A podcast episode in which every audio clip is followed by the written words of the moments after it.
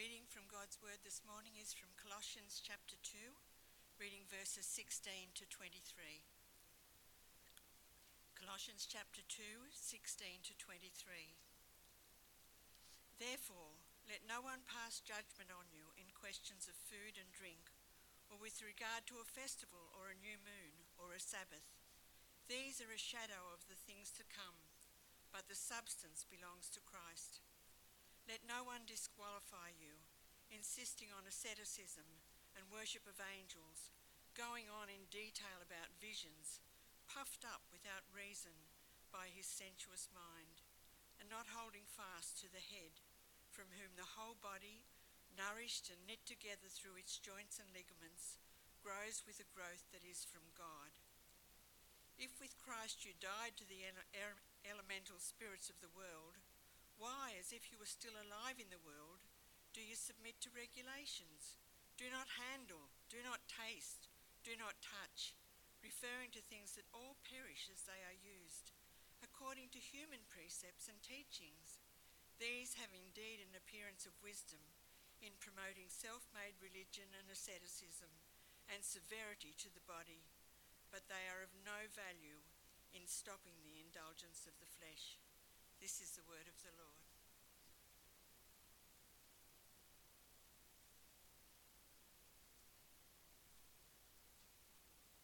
Thank you, Rhonda. Morning, church.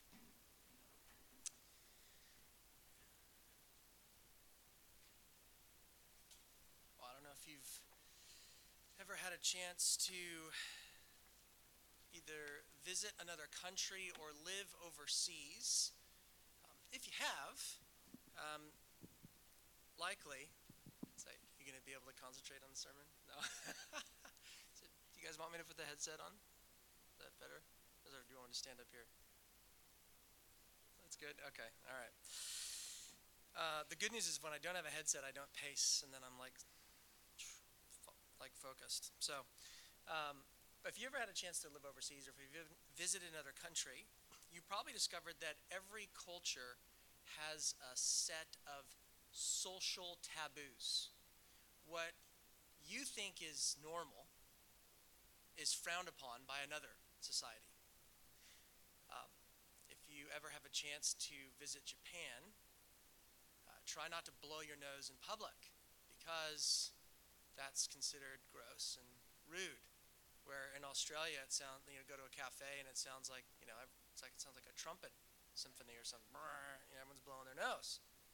Or if you're in Japan as well, and you are at a restaurant, try not to pour your soy sauce on your white rice, even if you like it plain, because it's considered insulting to the chef, right?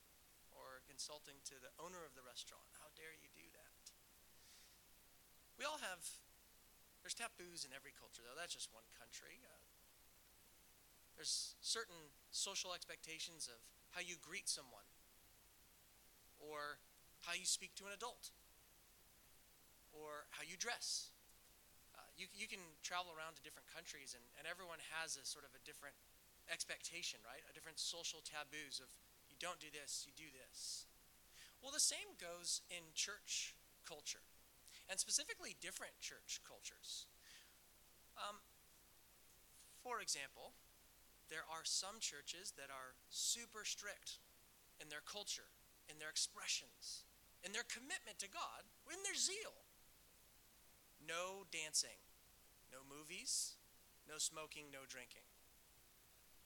Bad stuff. So, how do we define our commitment, our zeal to God? We don't do those things. And then there's churches that are on the other spectrum of that that are a little bit more loose. Hey, no rules here, baby. Live how you want. All good. Now, if you decide to show up at the first church, you risk being labeled as worldly. And if you decide to show up at the second church, well, you might be a legalist. But no matter where you decide to land, if it's church number A that's strict, or church number B that's loose, eventually you're going to have to work out what your Christian freedom looks like. In other words, what are things that are the most important? What are things that are central? Right? In the book of Colossians, we have that going on. What is happening is there is intimidation happening. This spiritual intimidation. And you might have felt that if you visited Church A or Church B, where maybe you don't share the same convictions as Church A or Church B, but you're likely just to sort of go along with the flow because, well, you don't want to be the oddball, right? And so you're kind of kind of try to just flow along. Well, that's what's happening with these false teachers. They're, they're showing up and they're saying, look, you, have something missing in your life. You, you've got Jesus. That's great. There's something missing. We want to help you with that. You've got so much potential. You're almost there. You're just not quite there yet. And we want to help you get there. So, in order to do that, do this and this and this, and then you're there. First thing you got to do is have these extra rules. Don't do this, don't do that. And gee, anyone that is spiritual, well, they're going to have these just phenomenal experiences. And so, you know, ha- have you had the experience yet? Oh, uh, yeah, no, yeah. Oh, and, and lastly, they're not people that are going to be, you know, having a good time. There's, these are going to be people, this is, this is not Christianity for the weak, this is Christianity for the committed. So roll up your sleeves and let's get to work. Such is the case in this text before us. And yet, what does Paul do? Paul addresses this and he says, If you are in Christ, you have fullness. Christ is all sufficient, He is all you need. You don't need extra rules, you, you, you don't need extra experiences, and you, and you don't need extra deeds. All you have is, and all you need is Christ. Christ is all sufficient. And so for today, with this text before us this morning, we're going to look at what it means to live in Christ. What, what Christian liberty does. What, what does it do? Well, what it does is it actually frees you from extra rules. It, it frees you from feeling like you need to have extra experiences. And it, and it liberates you from feeling like you need to have extra deeds. Now, depending on how you're wired, right now, some of you are thinking, oh, our pastor's gone liberal. Okay? Which, I, I kid you not, I would say you probably have one of the most conservative, theologically conservative pastors in the, on the coast. I'm just going to throw that out there. So you don't let, put your fears aside. Okay? So, depending on how you're wired, some of you are going to go, oh my gosh, he's gone liberal. And others you can say, oh, hallelujah, I've been waiting for him to get to this point because he seemed like the other guy. So, the point that I want us to walk away with is this understanding this idea of the freedom, though, that we have in Christ. Okay? So, and what does that mean? Freedom, because that that sounds, freedom in Christ means no law, right? Live how you want. Well, does that flow with the rest of the next chapter? Because Paul doesn't say, you have freedom in Christ, baby, live how you want, woo! No, he says, take off, put on. Oh, that kind of sounds like a bunch of stuff and rules, right? So then how, how do we balance these things? Well, it's Christian liberty. So, first, Christian liberty provides us, or, or I guess excuses us, or liberates us from, number one, and we're going to see this in verses 16 and 17, extra rules, meaning legalism. That's our first point. Number two, Christian freedom it, it frees us, it liberates us from the expectation of experiences, mysticism, feeling like we've got to have those experiences. And that's in verse 18 and 19. Finally, our third and last point will be Christian liberty frees, promotes, however you want to say this, from extra deeds, and that is asceticism, being living an ascetic lifestyle. And that's verse 20 through 23. So that's Christian liberty. Super important. I hope that you will give me grace as I will touch on things this morning that might be, I don't know, um, an area that you have stitched into the fabric of what it means to be a Christian. And my goal here is not to blast anybody.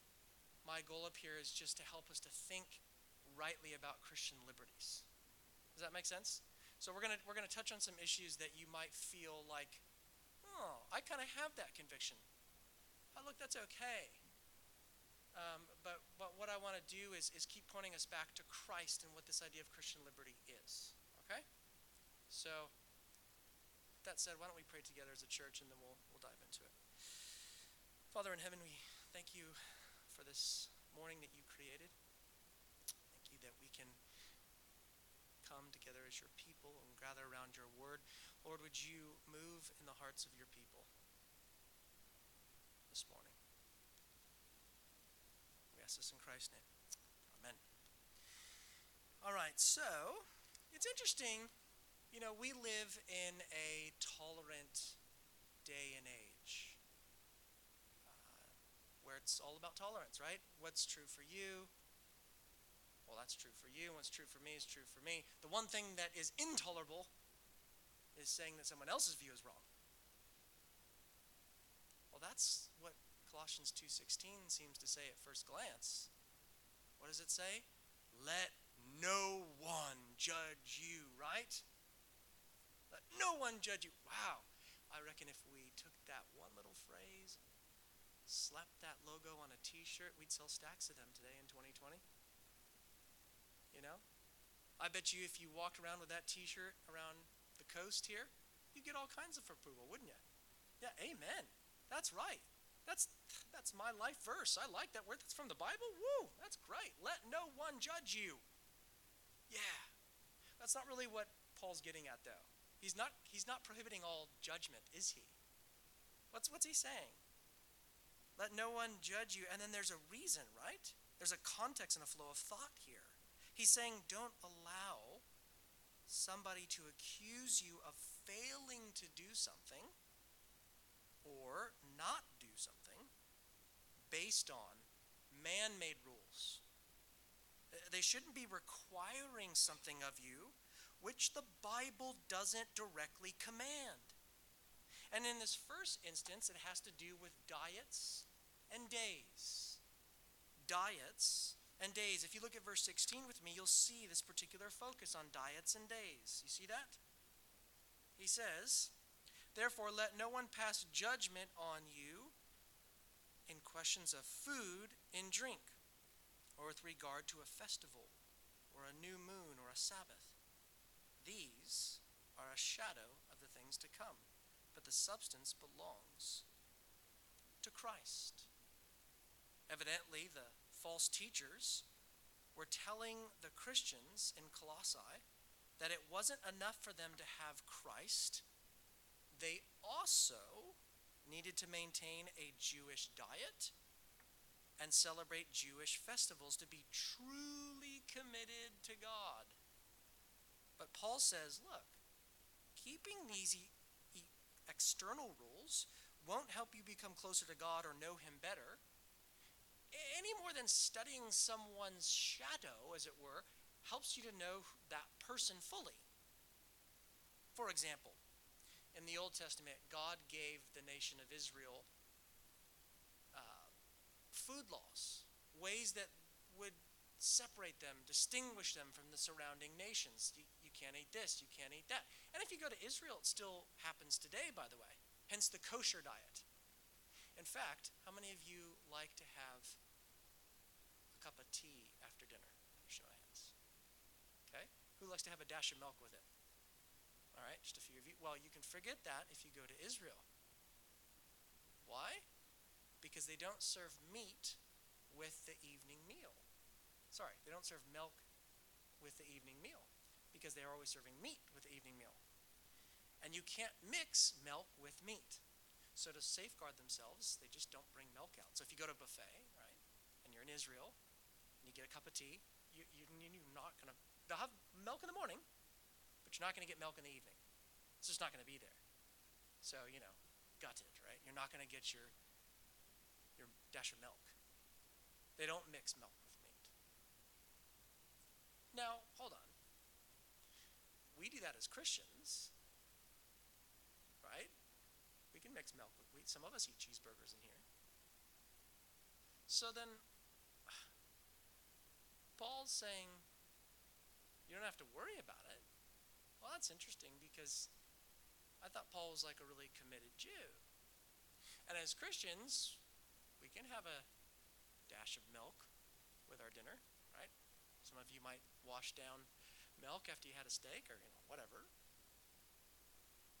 So why, why is that? Are we just sort of like Jews gone rogue? Right? Like, why, why, why, do you, why is it that we don't have these food laws? I mean, the Bible says. Are, are we people of the book or not? I want to be a person of the book. So, a show of hands, or I guess, no, let me get some feedback from you. Why, why do we think, why are we okay with um, not obeying these food laws? What do you think? So raise your hand. Go ahead, second. Sorry? Peter's vision. Yeah, yeah. Very good. So Peter's vision. So I asked him, the question is, why, why do we not have these food laws? Well, in the book of Acts, Acts chapter 10, you, you've got this moment where Peter is praying. He goes up on top of a roof, and it's about lunchtime. It's about noon And as he's sitting there praying, right, he gets this vision from God. And the vision is this tray of animals for him to eat. Like, eh, that's amazing. You know, it's lunchtime. I wish that could happen to me. Here comes a bunch of food for you, right? Problem is, problem is, it's all the animals he's not supposed to eat. It's all the unclean animals. And he says, I ain't going to touch this. To which the voice replies, don't call common which God has called good, basically. And then it's all connected to this idea. It's all connected to this idea of the Gentiles being enfolded into the people of God. Anything else? Anyone else? Why, why do we not? That's a, so that that'd be a good reason. You could point to that, and then that's sort of validated it in Acts 15. So that's Acts 10, and then he has a council with all the elders there in Jerusalem, and then they say, "Yep, grilled, here we come, or, you know, whatever. They didn't say that, but yeah, Bronwyn.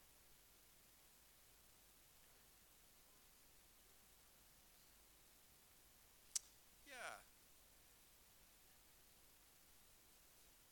Yeah, that's right. So, all the rules are foreshadowing, which is what he's saying there, right? The shadow of the things to come. The, subst- the substance is Christ. Yeah, literally it says actually the body is Christ, which is interesting. The reality of it is Christ. So, yeah. And which is interesting because then he picks up again under the heading of asceticism, actually the next point, of the body again. You know, just disjointed from the head. So, a bit of a play on words, which you can't c- catch it in English, but but yeah. Anyone else? Why don't we or do you guys just not care and you just eat burgers and this is sort of like, oh, I don't know.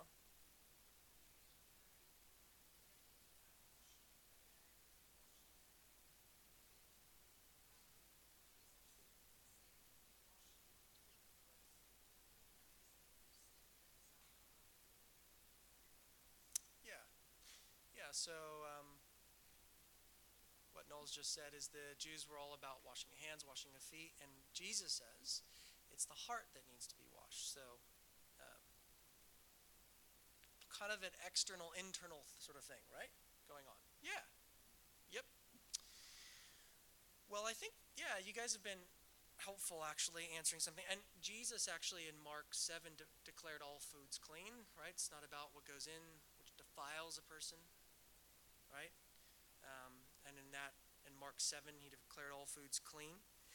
Um, interesting here, um, Paul says in Romans 14, he says, For the kingdom of God is not a matter of eating and drinking but of righteousness and peace and joy in the Holy Spirit. You see that there?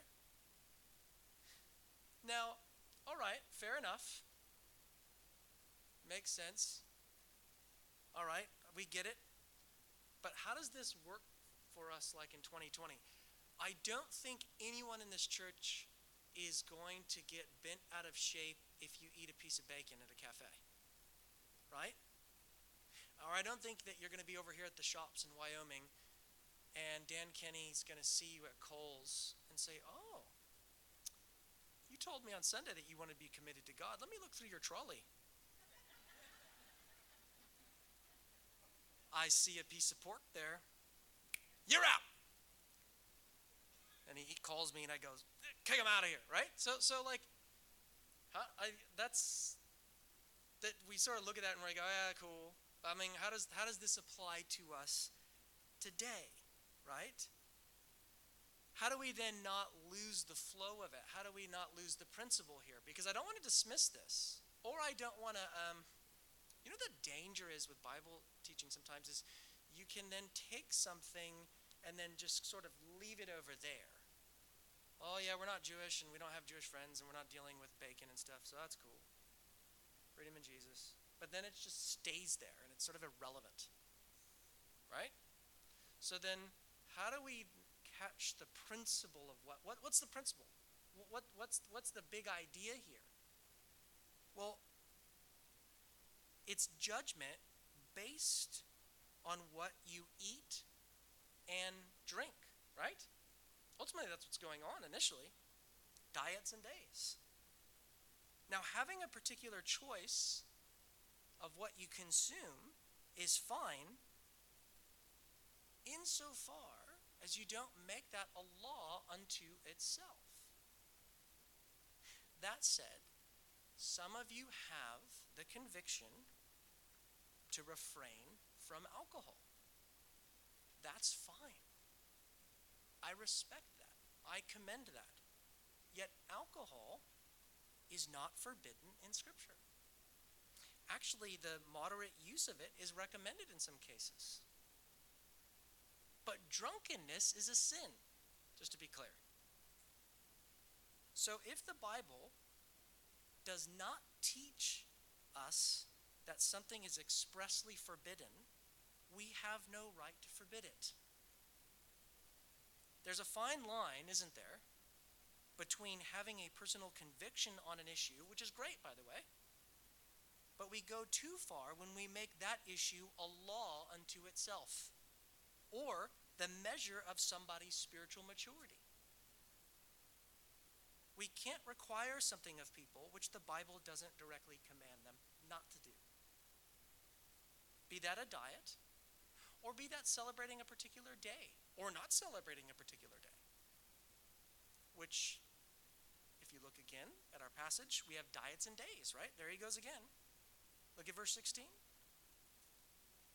He says, Therefore, let no one pass judgment on you in questions of food and drink, or with regard to a festival, or a new moon, or a Sabbath. In the Old Testament, the Jews had heaps of festivals, right? Passover, Pentecost, Feast of Lights, new moons, etc. But notice what Paul says. As great as they were, and Bronwyn kind of was alluding to this earlier, they were a means to an end, right? they pointed to something greater. Just to name a few, you had Passover. Right, and Passover, wonderful. Jews come out of Egypt, etc., etc. You, you, you, know the, you know the story, you know why they celebrate it. But what does Passover ultimately find its fulfillment in? Jesus Christ, our Passover lamb, the Lamb of God who takes away the sins of the world. Or the Day of Atonement, right? Day of Atonement, what does that point forward to? Christ's work of atoning for sin on the cross. And so on. And then it's interesting, he names the Sabbath there, which was a day of rest. But in the new era of salvation, in the new covenant that Christ accomplished, we have eternal rest. As the book of Hebrews teaches us, the Sabbath is fulfilled in Christ. Rest is in Him. All that to say, it would be wrong for someone to judge you based on food, drink, and Sabbath observance, because these are only shadows of the reality that we now find in Christ. So there might be a particular day that you celebrate that would seem not so spiritual to someone else. Be careful that you don't take things that are fine in your conviction, things that are periphery, does that make sense? Out, out here, and then bring them to the center. And then take things that are periphery and put them in the center, and so, so on and so forth. Or, in other words, don't take secondary issues and make them first, so that the secondary issues become first and the first issues become secondary. Does that make sense? So, it's okay to have certain convictions on these things, insofar as the Bible gives you the freedom to do so. Make sense? Now, Imagine for a moment that you came to my house and we stood there on my driveway and you know shadows are fun right? And i had my wife stand next to us and i said check out april's shadow. Isn't it amazing? And you go oh yeah i guess so right? And just play along and I'm like, no, it's really cool. And I talk about the length and the width and all the bumpy bits and, you know, all those things in the shadow. And we, we try to discern what's going on here. And, and I'm like, isn't this great? And, and obviously, April has to be close by in order to hear me say all these things. But I never actually, I never actually allow you look up from the driveway and look at my wife. Right? Well, beyond having an awkward moment with your pastor on the driveway, you'd, you'd, you'd probably wonder who I loved more, April's shadow or her. So it's the same when we make much of the external things and not Christ himself. Right? So it's the same when we make much of diets and days and do not delight in Christ. Fullness in Christ means, guys, freedom from extra rules. And it also means freedom from extra experiences. And that's our next point extra experiences. Look at verse 18. He says, Let no one disqualify you, insisting on asceticism and worship of angels, going on in detail about various, sorry, going on in detail about visions, puffed up with, without reason by sensuous mind, and not holding fast to the head, from whom the whole body, nourished and knit together through its joints and ligaments, grows with a growth that is from God.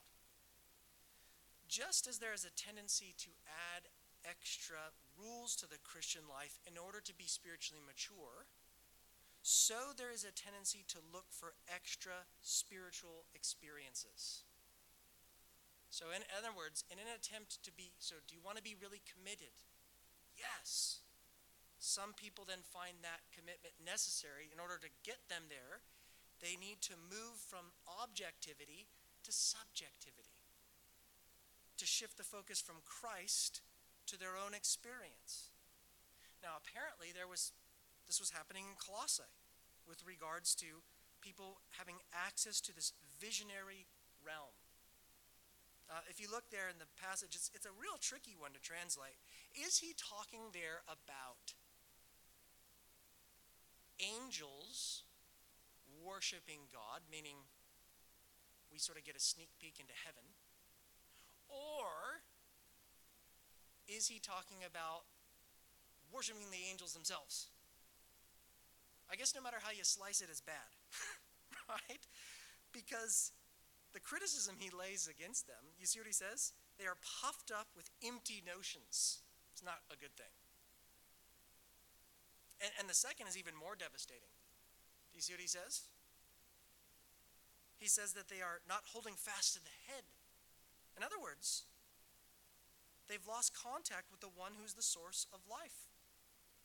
It's like they have experienced basically spiritual paralysis in a way.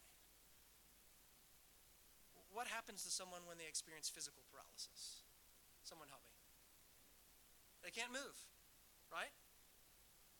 Muscular motion is caused by stimulation of certain nerve cells in the brain and, and in the spinal cord. And when the parts of the nervous system are not working pro- properly, muscular movement is not normal, right? In a similar way, if we not hold fast to the head, to Christ, we can experience spiritual paralysis and drift into things that are no longer Christian. And today there are, especially with the uh, access to uh, sermons and media and all of what's out there on television and on the internet, we, there's stacks of people running around claiming to receive visions and extra biblical revelations. They're always pursuing a deeper knowledge from a dream or a, a word or an impression. And guess what? If you second guess that, you're quenching the spirit. You don't want to quench the spirit, do you? No. So you better get along with it. Otherwise, you're not committed. You see, that spiritual intimidation, you see. And what's that laying on you ultimately? Well, that's laying, yes, a guilt trip, but it's also saying, well, do you want to be spiritually committed? Yeah. Well, you better get with the program. Because the spiritually committed people are the ones that, I mean, yeah, look at look at Frank. Man, he's here. Eh, it seems like every week Frank's getting a vision. He must be a really godly guy. He just looks up in the clouds and Jesus speaks to him through the clouds, or he is, you know, he gets this, that, or the other thing. Well, man, Frank's such a godly guy. Don't you want to be like Frank? Oh, yeah, I guess I do. And so we become very focused on these peripheral things that we actually, if we're not careful, you can be, you can lose connection. Notice, you see the, how severe this is? Lose connection with the head, who's Christ himself. In other words, your spiritual experience is no longer Christian spirituality. It reflects more of like a New Age paganism. When Paul is, is writing here, it's definitely a form of Judaism, but it's a mixed bag, isn't it, of like Hellenistic teaching, this mystical idea. I want to say that's very prevalent. Sure, we're not, we don't live in a society today where, you know, I make jokes about Dan with the you know, trolley and, and all that stuff. And, and we're not in like, oh, wow, here at Wyoming Church of Christ, you know, we're going to talk about the God of Zeus this morning and how we can connect that with our own. No, no, no. But what we do have are people that get visions from God, and you start to wonder where they're even getting these things, and how they're even getting these things, and what that even does for the gospel. Here's the problem when you're not satisfied with Jesus and your contentment in and really the, the fulfilling of the Great Commission, and you're looking for all of these extra spiritual experiences, what, what you're doing is you're actually taking off the shelf the most important thing, Christ and His Great Commission, and replacing it with your own. Your own journey of discovering this, that, or the other thing. Your own, God is always trying to whisper in your ear, this little, this little thing, that little thing, this little ditty. And, and I honestly, I'm, oh, I, it never, I've ne- I have not seen probably more a toxic thing in my 20 years of walking, or 25, whatever years walking with Jesus, more toxic than someone who has become so self absorbed with their own spirituality that it's like, do, do you even realize? What about your family members that don't know Jesus? What about the surrounding neighborhood? They don't have time to think about that because they're running off having a mountain high experience, as it were. Trying to, and it, who's, it, who's it become? Well, it's all about them, isn't it? It's all about God speaking to them. What God has spoken, He's spoken in His Word, and the most important thing we can ever have, my friends, is Jesus Christ and Him crucified. And that's the message that we take. That's the Great Commission. like, you want to know? Hey, here's God's Word for you. Ready? Preach Christ and Him crucified. Go tell that to people. Make that your focus.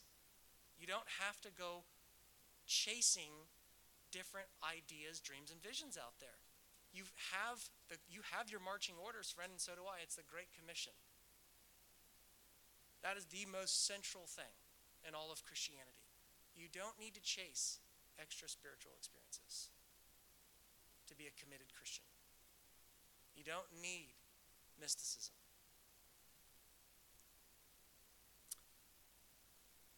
In netball, I've been told, actually called Heather Beck this week to ask her about it so I didn't sound like an idiot. I mean, I still sound like an idiot, but you know. In netball, you have two umpires. And um, what do the umpires do? The umpires, uh, they call the shots based on their own interpretations of the rules, right? You, you hey, brrr, you weren't, you weren't uh, half a meter from that person or, or whatever. They have the authority to disqualify you, right? And Paul says, don't allow someone who's drifted into mysticism to disqualify you. Don't let them be the, a spiritual umpire to you, calling the shots, as it were. Because you have freedom in Christ. And freedom in Christ means a, a, a releasing, as it were, from extra rules and extra experiences, and lastly, extra deeds extra deeds, and that, and that is asceticism. That's found in verse 20.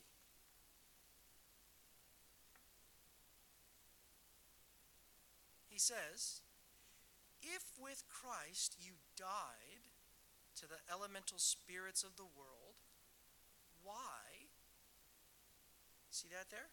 It's very, he's, he's already, had, this is a theme he's hit before, he's doing it again. Why, as if you were still alive in the world, do you submit to regulations? Right? And here it comes do not handle, do not taste, do not touch. Referring to the things that all perish as they are used according to human precepts and teachings. These have indeed an appearance of wisdom and promoting self made religion and asceticism and severity of the body but they are of no value in stopping the indulgence of the flesh. Again, remember, there's probably a mixed bag here of Judaism and Hellenism that's going on here. We don't quite know what it is, but it's definitely a, a syncretistic sort of religion that the false teachers are putting on them, right? And it seems that those who are admired most are those who have this uh, severe treatment of the body, as it were, this rigorous self denial. And that's what asceticism does, really.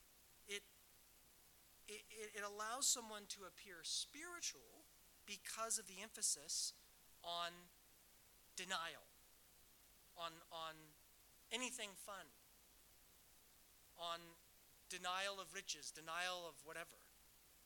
But in the end, it only, it only actually builds that person up. Um, I, have seen.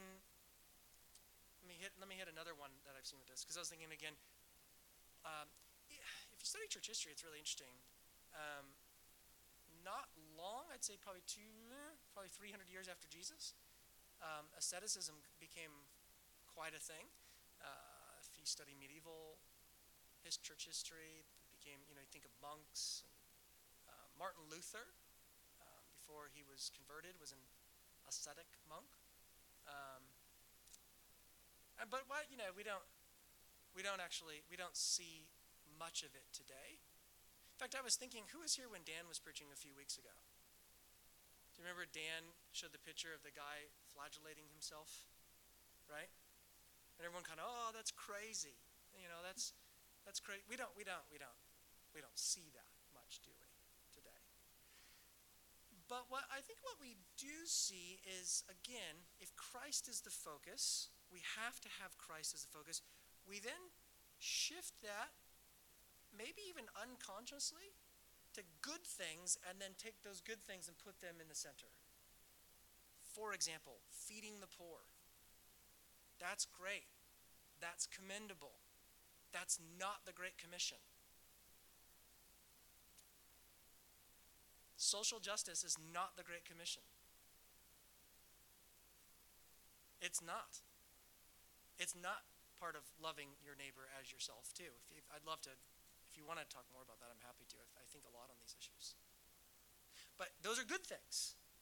But when we take the good thing and then we put it in the center, what have we done? Well, it's we have added extra deeds, have we not? We've actually taken something good, and that's fine. Look, if you want to give to Compassion International, I have, that's great. High five for that. But that's not the sub and substance of Christianity itself. In fact, I encourage you to give of your time, to give of your money, and all of those things to the local church, to this church, and to other organizations out there. But that's not the gospel. And we can easily take those things and replace them. There are influential teachers out there who I don't don't mishear me. I don't I don't think they are social justice warriors, but they're emphasis is so, so, so strong on the poor and feeding the poor that you begin to almost sort of go onto this whole trajectory of like Christianity, part and parcel of that is feeding the poor. I don't need to name them, but I could name them right now and everyone know exactly who I'm talking about. Very influential preachers. And I, these are Christian men. I'm not saying they're heretics, I'm not saying, but, but the emphasis becomes so strong, and good emphasis, by the way very commendable. But we follow that so hard to the point where it becomes a law to itself. And, and, it's, and it's ironic because in, in our, in our self denial, we've become self inflated, actually. You know, I felt pr- pressure this big time when I was, say, in my young 20s and a new Christian because I was influenced by a handful of uh, guys I won't name, Christian guys. And I'm like, oh man, I can't believe I'd have a nice coffee. You know, I'm never going to have a nice coffee again. All my money's going away. Right? And, and I became so focused on that. Now, again, is it good to give money away? Yes. Should we do it as Christians? Yes. 100%. But when that takes, again, that from my, from my life, that was taking so much front and center. Uh, to be honest, in hindsight, as they say, hindsight's 2020.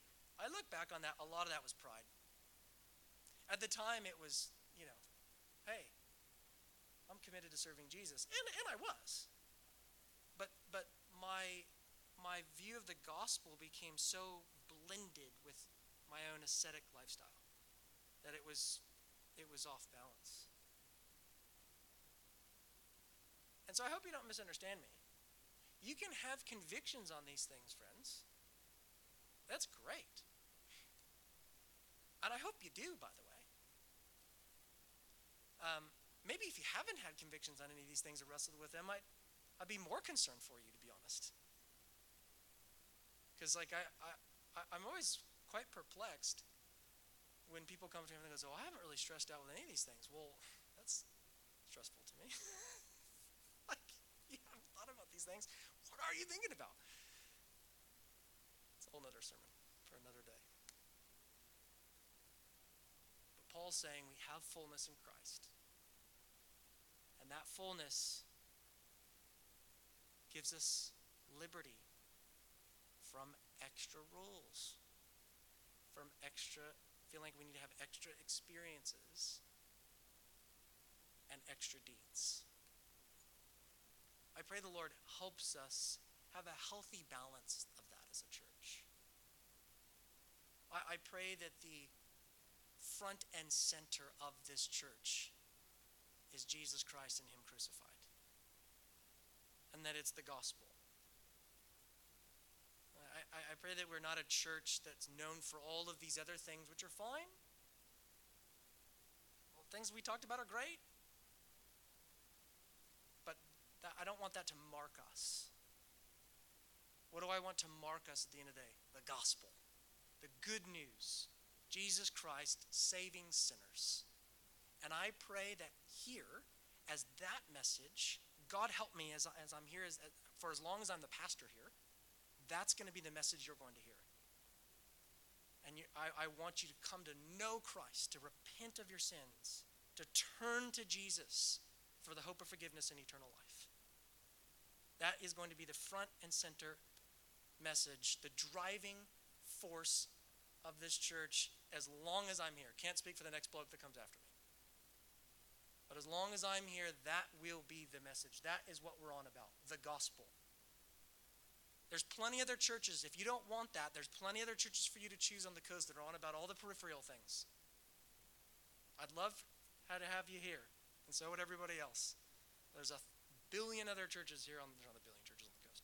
There's a billion other churches that are on about all these other things. We are going to be about Christ, the all sufficient Savior. So if you are at the place where you're saying, Yes, I cherish Christ, I know Him, love Him because He saved me, this, then praise God for that. And may that light you up, excite you, drive you, want to tell other people about Jesus. We have that news, friends. We have the gospel. Amen? That's all we need. Um, I'm going to spend this time now going to the Lord in prayer. And if you're here and you're not a Christian, look, I really want you to be thinking about what what is it that's holding you back? What is it that uh, what is it that, why haven't you crossed the line, so to speak? Is it, do you have questions? You know, come, come talk to one of the elders. We'd love to talk to you about that.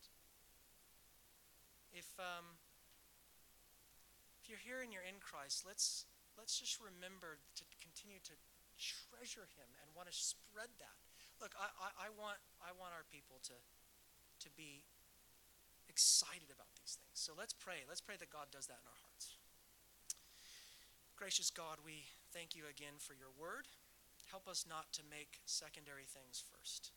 Lord, you've given us the Great Commission, and we want to be great. We want to be a Great Commission church. So, Lord, we pray that you would excite us. Lord, we our our natural tendency is to is to be content with just things that are, are, are kind of half committed, half excited. Our Christianity, Lord, for many of us only goes so far as this room. Lord, would you bring a true reformation, a true revival in this church, we ask. We pray these things in Jesus' name and for your glory. Amen. We're going to sing one last song. You're, they're going to sing one last song. We're going to reflect on, on the lyrics.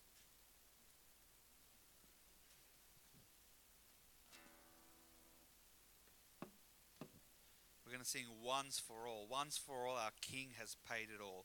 All the glory to his name.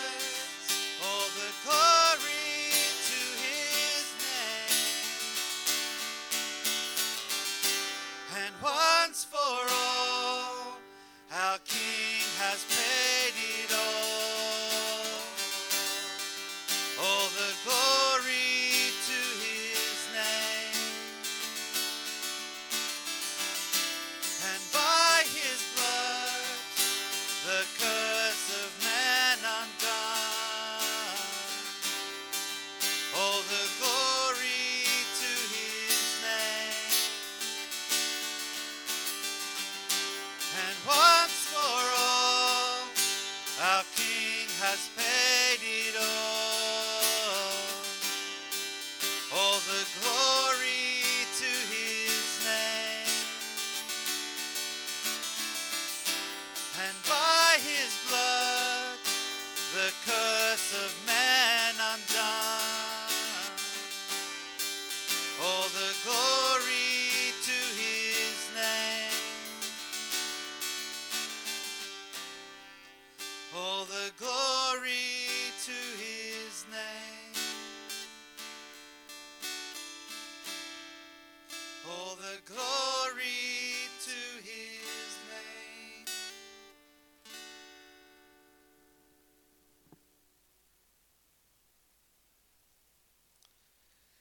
Amen. Now we live forever free because of Christ the offering. Can I encourage you to hold each other accountable and to, to um, yeah, chat about what we've heard this morning.